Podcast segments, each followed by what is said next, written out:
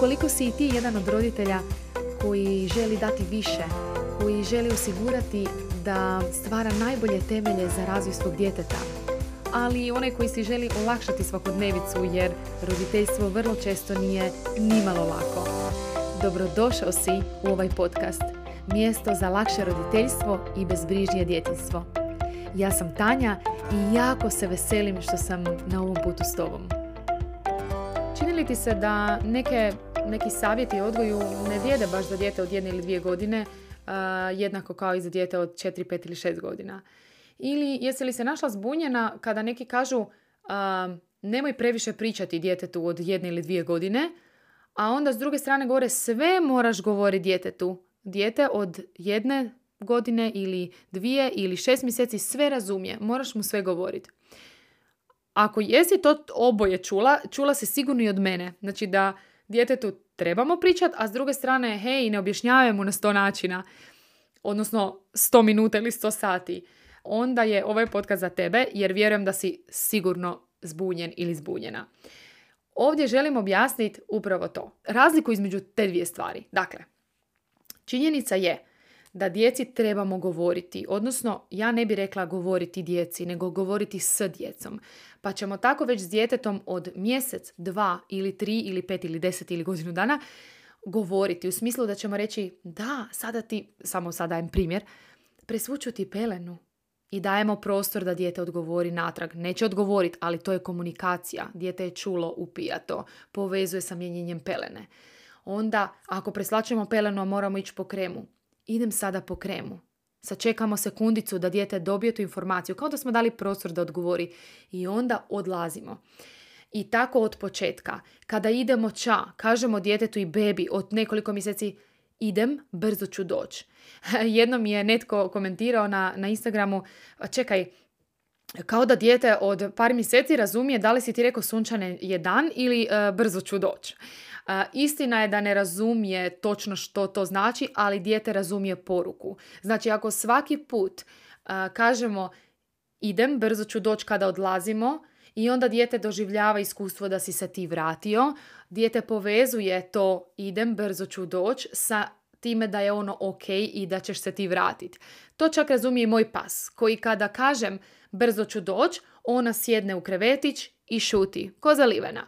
A kada kažem kada se spremam, a ništa ne kažem, to je znači ne prestaje, ne prestaje lajanje, užas, znači toliko me to trigerira da je to nevjerojatno. I onda ja samo kažem brzo ću doći, ona legne i šuti. Znači ako to pas razumije, definitivno djeluje i na djecu. Tako da da, znači govorimo s djecom, ne bi ja rekla djeci pa samo blebećemo, nego da im damo prostora, odnosno da smo u komunikaciji sa njima. Ok, ali kada ja kažem ne objašnjavaj previše, to je kada postavljamo granice.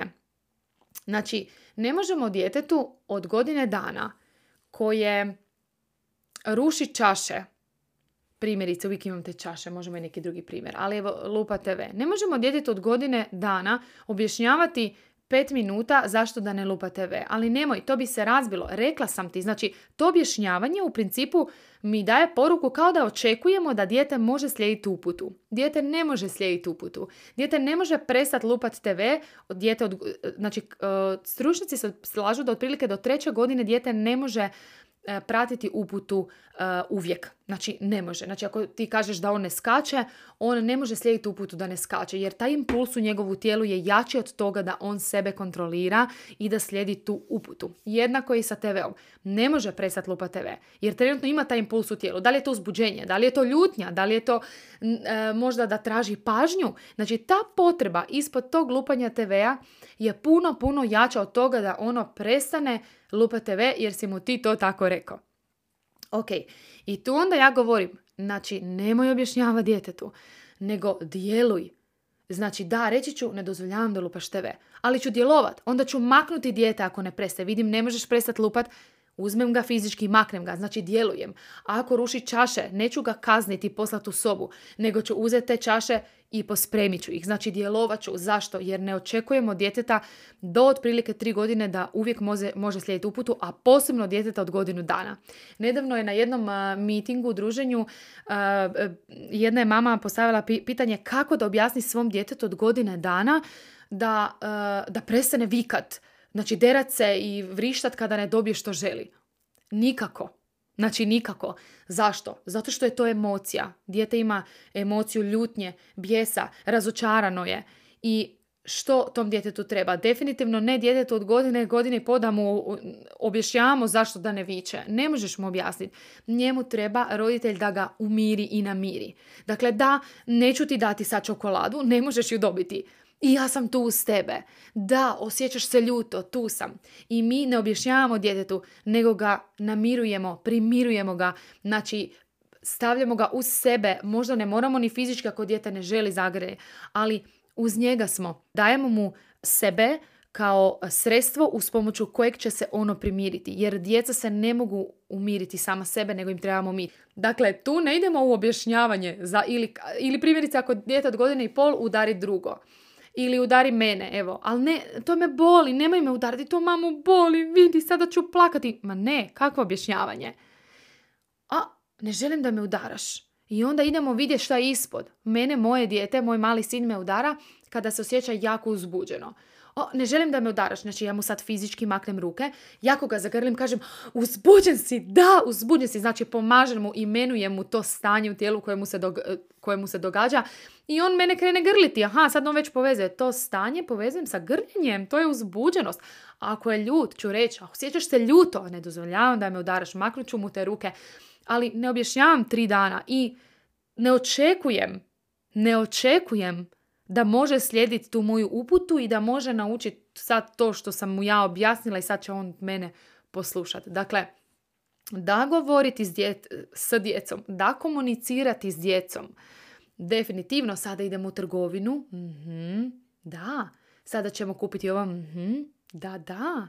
Vidiš, znači da na taj način, ili sada ćemo presući pelenu, ili sada ću izaći, idem po kremu, vidiš ovo je krema, znači sve, sve to da ali ne kada je dijete u disbalansu, a uvijek je kada se ponaša na određeni način i e, tipo lupa TV ili, znači, ili ne znam, udara nekog drugog ili dere se. Znači, uvijek postoji određena emocija i potreba ispod toga i nećemo tu objašnjavati na dugo i široko.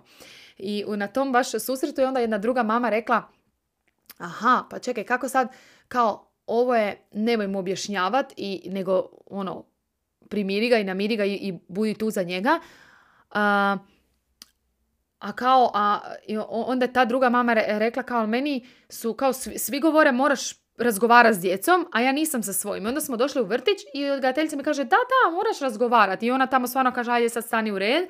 To je mami je to bilo čudno, kao pa ima godinu dana, ono, šta on razumije. I odgajateljice su rekla, da, razumije dijete, moraš mu reći, stani u red, sve mu govorimo. I sada zbunjena je, čekaj, sad kako nego, sad ne govorimo, sad govorimo. Tako da se nadam da, da ste uz, u, u ovom podcastu dobili e, jasnoću glede toga kad govoriti, kad ne govori djeci, kad objašnjavati, kad ne objašnjavati. Odnosno, kako sad kažemo, govori s djecom i govori mu sve i dok je beba. S druge strane, ne objašnjavaj mu, nego djeluj. Evo, znači to su različite situacije. I želim ovdje obraditi uh, još jednu temu uh, koja je usko vezana za to, a to je, rekla mi jedna moja prijateljica, uh, kad sam rekla da, da ne očekuje da, da malena može od godine i pol niti, može pratiti uputu, znači ona se penjala njoj na noge i kad ju digne i mamo je to smetalo i to je potpuno ok, postavi granicu, ne želim da mi se penješ po stopalima, mislim, vjerujem da je to frustrirajuće full.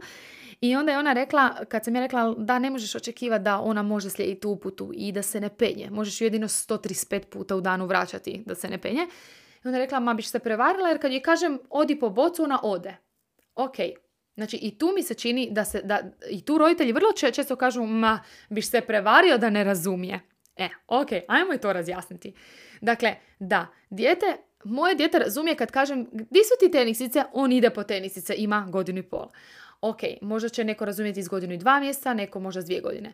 Razumije to, Ali, kada se to dijete penje na mamina stopala, ono je, ono u, tijelu ima trenutno određenu potrebu. Znači, njeno tijelo nije u balansu, kao kad sam rekla, odi po tenisice i on ide po tenisice, kuži.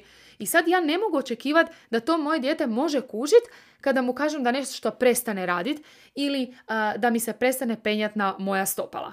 Nego da pita lijepo s rukicama da ga dignem.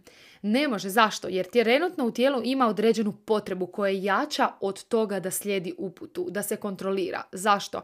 Zato što, sjetimo se, njihov mozak još nije razvijen dovoljno. Dakle, ono ne može uvijek kontrolirati svoje impulse u tijelu. Znači u tom trenutku to dijete želi da ga mama digne i ne, ne može slijediti uputu da ne stane na stopala. Jer ono je možda na, e, skužilo da je to izvrstan način da dobije pažnju te mame ili je to jedini način na koji ona može trenutno pokazati želim da me digneš. I ok je vraćat, sad te ne mogu dignuti, znači i mi imamo osobne granice i ne, ne moramo dignuti dijete uvijek. No ne možemo očekivati da dijete može slijediti tu uputu uvijek. Znači ako je trenutno dijete ima određenu potrebu i emociju, to je jače od toga da to dijete može slijediti tu uputu. Bez obzira što ono može slijediti uputu donje cipelice, ići po bocu kada je sve ok. Dakle, ta neka emocija i ta neka potreba je jača od njega, od toga da može slijediti uputu, da može samostalno zadovoljiti svoju potrebu ili primiriti svoje tijelo. Ne. Trebamo im tu mi. Trebamo im kao vođe im se što manje ljute na njih u tim situacijama, a to ćemo moći ako doslovno ono sebi u glavi kažemo ok, ja sam tu da vodim to dijete, da, ono sad se izražava na način koji meni nije ok. No ja sam tu da postavim granicu ukoliko je potrebno, a s druge strane da namirim to dijete. A to znači da sam tu za njega, da prihvaćam bilo koju emociju koju ima. Znači, vrištanje je ok. Da, osjećaš se ljuto, pa neka vrišti, super. Znači, dijete od godine dana ne može reći ljuto sam, ja sam sad jako ljut. Ne, ne može, premali je, ne da mu mozak, jednostavno mu ne da mozak. Te snažne emocije su normalne kod djece, trebamo ih pustiti. Nije ok da me udaraš, ok je da vičeš, u redu je. Ja sam djetetu, ako krene možda plakati i vrištat u restoranu, ću reći, znam, osjećaš se jako ljuto, ali tu ljudi jedu i ne žele slušati vrištanje. Ako se moje dijete ne može primiriti, ja se dalje neću ljuditi, nego ću ga uzeti, idemo u auto. I sad tu možeš vrištat. Ne možeš me udarat, ne možeš ovo, ne možeš ovo, ali možeš vrištat. Tu možeš, u restoranu nije mogla. Dakle, fleksibilni smo. Kada je u pozadini svega našeg ponašanja poštovanje djeteta, znači ja sam tu za tebe kako god da se osjećaš, ja sam tu. Da, neka ponašanja jesu nepremjerena i tu ti stavljam stop, ali znam da ispod tog tvog ponašanja neka emocija i neka potreba i da ti nije u ovom trenutku lako ja sam tu za tebe da ti pomognem. Onda je mnogo, mnogo, mnogo, mnogo lakše postupati bez ljutnje, bez kazne i bez vikanja. Eto ga, svašta nešto sam rekla, mislim da mi se i u glasu vidi koliko sam uzbuđena oko svega toga jer znam koliko je roditeljstvo teško jer sam i sama mama dvoje djece i znam, znam, znam, svaki dan znam. A koliko još toga čega uopće nismo svjesni, ah, uglavnom roditeljstvo je ako želimo i ako hoćemo, odnosno ako otpustimo kontrolu nad djecom, ako želimo poštivati djecu, odgajati ih s poštovanjem, onda je roditeljstvo ogromni put osobnog razvoja. Ako ćemo ih e, odgajati kaznom i svime time, tim uh, repertuarom discipline koja ne poštuje, uh, onda, onda, onda, onda neće biti roditeljstvo put osobnog razvoja, već ćemo se samo smjeriti na djecu i pokušavati njih ukalupiti i, i onako malo, ovaj, ja bih rekla, potisnut da zadovoljavaju nas i naše kriterije. Uh, uživajte ljudi i vidimo se, uživajte u primjeni svega ovoga, uh, javite, veselim se čut povratne informacije, to mi jako puno znači uh, da vidim kako dišete, što vam treba, što vam znači, što vam je korisno i vidimo se i na Instagramu i gdje god putem edukacija i svega. Uživajte i čujemo se.